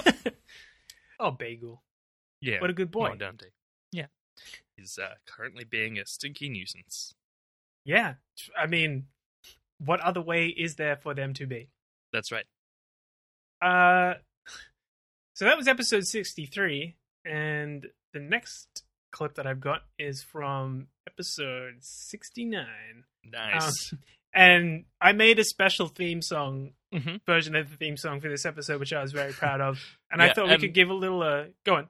I was just going to say, you know, we're only going to be able to use it at most once every hundred episodes. So Yes. Yeah. Um, and so I'm, I'm taking the opportunity here to play it not once but twice. I'm going to play the first original version that I made, great. Cool. and then the workshopped version after I sent it to Noon. We went back and forth a few times.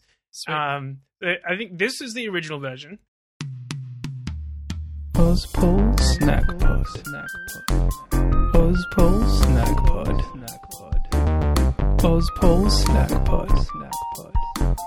Ozpol snack pod. Snack pod. And uh, I sent that to you, and You were like, "What's that keyboard? I, I hate that. I can't listen to it. It's just, it's completely distracting. It sounds I quite like it now. way too much. yeah, I wanted to play it because I was like, "Hey, it's my little, uh, my little Yeah. keyboard solo." Damn. Oh, I'm Um, sorry. Which didn't make it into the final version. No, I mean, I think you were right because I think the Okay. final version is better for it. Um, and also, I had the opportunity to lay in uh, a couple of noon vox as well, Mm-hmm. which I think really lifts the whole number. Let's take a listen to uh, the final version of Ozpol 69 Pod. Ozpol snack pod. Snack pod. Ozpol snack pod. Snack pod. Ozpol snack pod. Snack pod. Ozpol snack pod. Episode 69. I have um if anyone wants it, I have the raw audio. I just sent Noon a message being like, "Hey, could you whisper 69 and snack pod a whole bunch of times and I'll just choose a couple that work." and I have like the full 3-minute clip of Noon just just doing a bunch of different whispers. Um so yeah, listener if you would like that, uh, let me know. Fabulous. I, I want to hear that. Send to me when we're done. I will. um, uh, that was uh, episode 69. That was our budget episode. It was federal budget. And we did uh, our full. I know. just- and I, I remember because it was one of the very early ones that we did transcripts for. We were trying to do transcripts for, and uh, so I read our conversation like maybe twelve times, and it was a bit about like what better thing to do for sixty nine than talk about the budget. Um, and just joked about how they were incongruous, but anyway, yeah. Sorry, please go yeah. And when I was going back, uh, when we did our most, you know, it was uh, obviously it was the federal budget recently, and I Mm. wanted to go back and listen to what we did for last year's budget, and Mm. trying to find the episode was really hard because Right, the episode Nice. is just sixty nine. Nice, yeah, just really shooting ourselves in the foot uh, with uh, SEO there, but whatever. Anyway, so that was our budget episode, and one of the funniest things uh, that was in that budget was women use roads because there was Yeah, this right. uh, there was this kind of general outrage about how little money for women was allocated in the budget, and then the libs sent out basically all female members of cabinet that they could wrangle to say no. There's all this money in the budget for roads. Women use roads. Women use roads. therefore, there's, There's money, money in- for women. Exactly. Yeah. And then next week we got this potluck.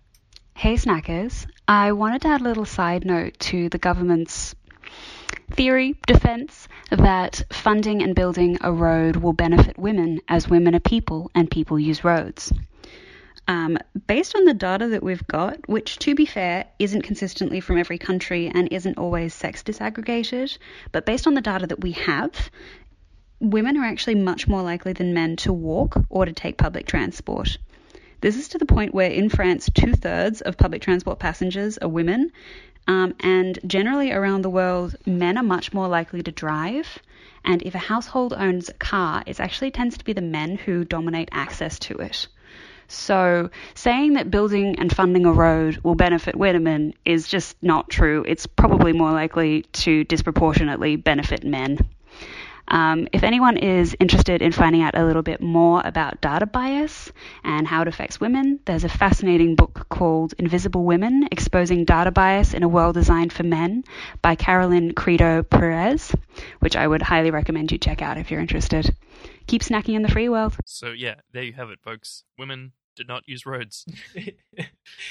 yeah, I- and then I- I Holly thought that made was that great. fabulous meme: "Women of the world use roads." Use roads. Yeah. Yeah. I don't, yeah, that's an example of a great potluck as well. I think very Yep. um, very concise, very funny, and very to the point, uh, and full of useful information. Hmm. So thank you, Sarah, for that contrib- contribution. Now the ne- uh, next clip I was going to play was from uh, episode seventy-five, which is when I interviewed public housing policy expert David Kelly about That's right. the public housing renewal program here in Victoria. And this was another one that a lot of people said was one of their favorite episodes that they really got a lot out of it. Yeah. Um, and yeah, I remember you as well, Noon, at the time when because I, I I interviewed David alone, uh, and you were like, "Damn, there was some really good stuff in there." Yeah. And yeah, I think it is really good. I mean, David is uh, incredibly knowledgeable on the subject. Totally. Um, but also because of other projects that I was involved in, I'd spent weeks sort of also immersed in the policy, Mm-hmm. and so I feel like it was probably the interview that I was best prepared to For do sure. to know which questions to ask and stuff. Which is a rare, it's like a rare instance. Normally, you're getting people on to kind of because they know a lot about it and you don't. Um, exactly, yeah. yeah. But interviewing from that position of being a bit more informed, uh, yeah, I think really strengthened it. Anyway, we're running really long, so I think I might not play a clip from that interview. no worries, but but everyone go listen to it because it's really good. That's Pub Lunch Housing with David. What episode is that? 73? 75. 75, Um, yeah. Yeah, and a number of people have s- requested that we do like a follow up episode about public housing. Great. Uh, and I was thinking that we could potentially get on uh, one of David's colleagues from RMIT who uh, kind of collaborates on a lot of the work that he does. Um, so, yeah, stay tuned. That That's something that we're um, definitely uh, keeping in in mind for the up, yep. future. Uh, and now I've got a clip here from episode 81. Okay. Uh, now, I kind of meant to mention this at the top of this section, but uh, when we were planning out the uh, the notes and the, the, what we were going to talk about in this show, I was like, Zach, I know we have a no U.S. poll rule, um, but I really want to talk about aliens. And he was like, Look, if you talk about the vaccine for five minutes, you can talk about aliens. So for one minute, which Yeah. I'm looking at your notes and I think I went over five for the vaccine. okay, so oh, is that how we're, we're working on a credit rollover credits? Exactly. Wow, yeah, you yeah. really are on the government side Uh-huh, today. Yeah. Um, funny. Okay, roll over credits. Okay, so this alien story is that along with the United States' 2.3 trillion dollar coronavirus economic relief package was a tiny little wee little sub clause in an an amendment to one of the sub articles of this bill that all of the US intelligence agencies must make a public and unclassified report into what they know about UFOs. Uh, it actually calls them unidentified aerial phenomena or UAPs, uh, which is just the like what Wet ass pussies. unidentified ass pussies. Yeah. Um, uh, but that's just like 2021. I'm not a kook version of UFO. Yeah. Um, yes, you are. You've invented an even more obscure acronym for it. It doesn't make you less of a nerd. It makes you more of a nerd. Totally, totally. Uh, and so, actually, the CIA has released a bunch of files, um, and a website called the Black Vault has also released a bunch of the CIA's files, uh, dating up to 2012. It Ooh. seems, though it's a bit unclear. And most of these uh, files are transcripts of news articles or news stories Mhm. about what are pretty obvious like Cold War incursions of like there was one where it's like an unidentified flying object crossed into Russian space. They radioed it, it didn't reply, and they shut it down. And then two more U.S. balloons came on, and were like, "We're from the U.S. Can we come and collect our that that balloon that you just shut down?" and so it's like, well, okay, these are clearly not aliens. Um, but there are some of these papers that are like. Um, files about stuff in the CIA library being like this is this very odd piece of metal collected from a crash site that we don't know what the thing crashed and it's Very X Files. yeah yeah totally it's the FBI, but it's the same thing. yeah yeah um so you know uh, cool I guess um but all of these files are like old um Gotcha. yeah so the reports are due in approximately 170 days from recording It's Um, just so funny to me that this got passed Yeah. in the Corona economic relief bill yeah yeah Amazing. Well, you got to give the people a little something to get them through dark times, right? right. And it's definitely not going to be a two thousand dollar dollar check. Yeah, um, it's going to be hey, maybe there is life elsewhere in the universe, and we're even more insignificant than we thought. Yeah. Was You it worth it to to break the no US poll rules? Oh, absolutely, yeah. And I, I don't know if I've said this to you, Zach. I, I have many different ideas for blogs that I would like to start. One of them is about all of the questions that we won't be able to properly answer until we meet aliens. Um, because, like, you know, anthropologists or sociologists or economists or whatever, psychologists, all of these fields only have like one species slash planet to look at. And uh, yeah, so I I feel like there's that there should be a whole like academic field of making predictions based on aliens. Anyway, that's fine. I look forward to your blog. That's probably not going to happen. I've got other higher priority ones, but yeah, and they're also not going to happen. So you know, it's it's it's I it's a way bind list. In. Anyway, please go on. Well, yeah, what's just as well that we that we, I let you talk about aliens for Ex- significantly half longer than one minute. and now here is another absolute all-timer uh, of a potluck. This one is from friend confidant, member of our inner sanctum, Coot. Every three months, a person is torn to pieces by a crocodile in far north Queensland. But did you know dingo near people also a problem?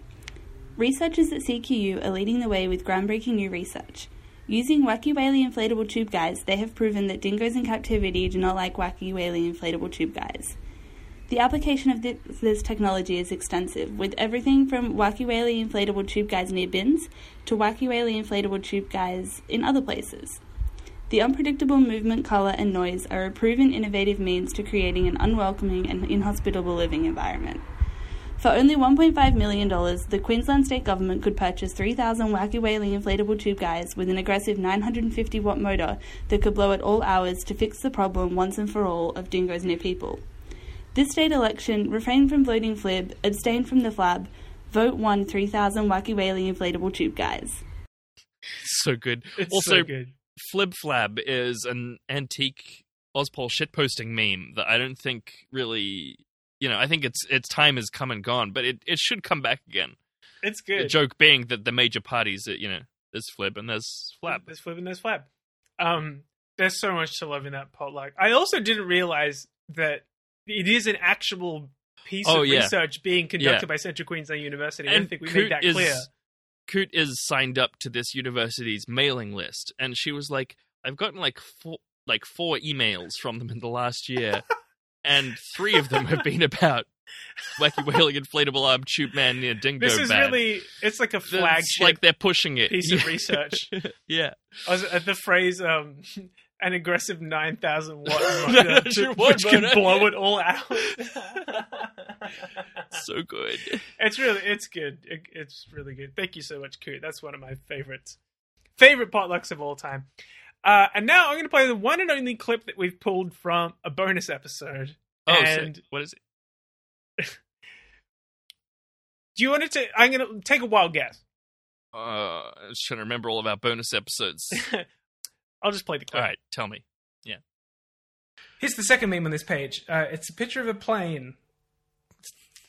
It says the Polar Bear Express on it. I don't know if that's relevant to the joke. It's flying over ice, and It's just it's just ambience, scene setting, uh, mise en place. yeah, that's right. Mm. Texture, and there's a speech bubble coming from the plane. The captain has asked that you return to your seat, as cabin crew will now be serving a light seal. A light seal. And Cabin crew ask you please return to your seat. Yep. We'll be serving you a light seal. yeah, I don't get it. like I understand, like meat eating is like they ate a seal, but like what is there? Is that a pun? Oh, Polar Bear Express. It is important. It was important for the joke. Oh, there's, there's polar bears on the plane. Okay. Yeah. I'm mostly embarrassed that I didn't put those two things together, but okay, sure. I think you have to give Gina that Oh, one. and a light meal. like, okay, sure. That's the, that's the best one so far. How did you not? I just what were you sitting there? I wanted to. I really want to know what was going through your head while you were sitting there. Like, Just you said- I thought that you. I thought that you were doing a bit when you said you couldn't get it. You said I didn't get it. I thought you were doing a bit.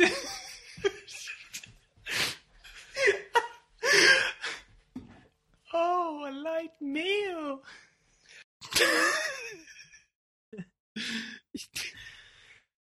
Uh, that is very embarrassing.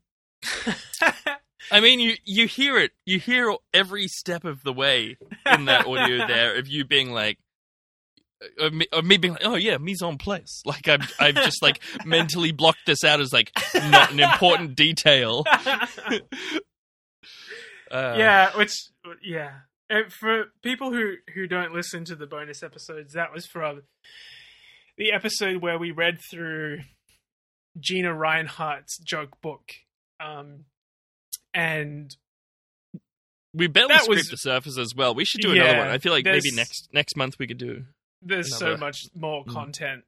Yeah, still in there, and we have one of the only eight copies that we are Or however many there are. Oh, Yeah, it's not yeah. not many.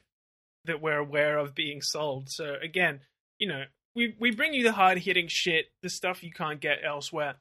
Fucking research. Yeah. Um, and uh, that I think that clip was suggested by Tilda. Thank you very much. Thank you. And uh, last last little clip here, um, which uh, was a joke that got quite a good response and that I'm very proud of. Le snack. Le snack. Le snack.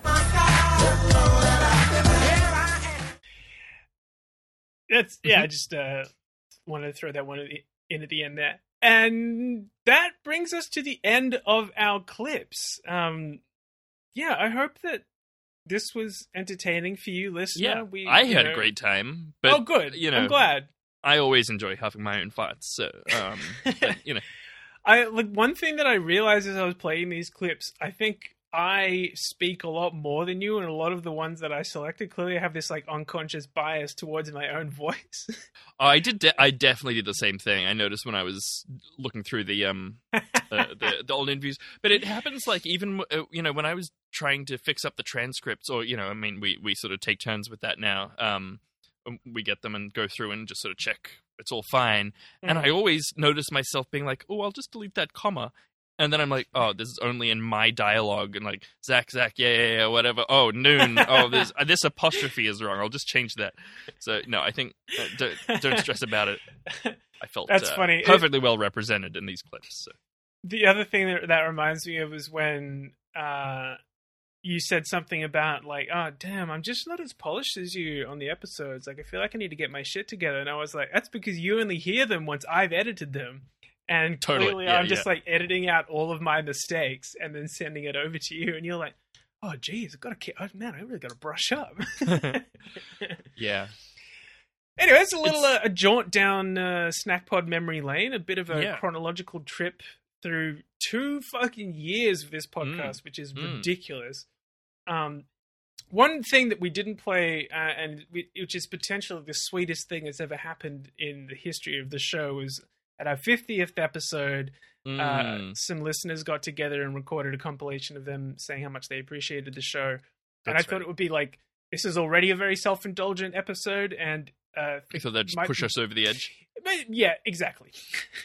I thought it would. So we're not playing it, but that does kind of bring me to an important sentiment, which is that like we there's no way we'd be doing this if we didn't have all the support of you, listener. Yeah. So thank you so much for tuning into the show, giving us feedback when we uh, fuck up, and, and suggesting ways to improve, uh, or you know, bigging us up when you think we've done a good job. For all of your material support, whether it be financial or spreading the word through social media or dropping us reviews or whatever. Or like sending us potlucks, which you know help like materially helps us make the show. Like you you contribute minutes to it. It's fabulous. Absolutely. Yeah, and Um, we, we really love it as well. It's really nice to know that people like you know want to contribute and want to take part. So yeah, that's that's part of the reason that we always push for potlucks is that it's like we like you guys. We want you to be part of the show. You know. Yeah, and as I think this episode itself Totally. has demonstrated, you know, some of the funniest, most entertaining, and most informative, and most kind of like clear-eyed Yeah. sections have, came from listeners um, Yep. and uh, and guests as well. Um, so which you know, this really like you know we put a lot of work into this show, but it's a community effort as well, and I think that's something that Noon and I both really love about this show. Um, cool. So that's probably going to do us for this week, Noon. Is there anything else you wanted to to say on the airwaves before we sign off for to do 100 more episodes of Ozpol Snack? Yeah. I don't know. I guess like when we first started, I think we were like, let's let's why don't we do like eight and see how we go, and then we never really checked in about it. Um, and now yeah, we, we, just are. we're having too much of a good time. Yeah, And Um, now we're producing four times as much audio per week as we were when we started. that's true. Which is, yeah. yeah, again, we, Noon and I talk all the time about trying to make the show shorter, and I know that some people like the longer episodes, but like, but we do Oh. not. Yeah, we never intend to do it. Anyway, it's it's almost hundred percent my fault. Um, but anyway, we're rambling now. Thank you so much for supporting the show and tuning in, and we'll catch you next week for a regular episode of Ozpol Snackpod. In the meantime, keep on snacking in the free world. And you know, while we're here on the classics, I'm just gonna say, uh, fuck uh, landlord cop, crunch crunch. Couldn't agree more.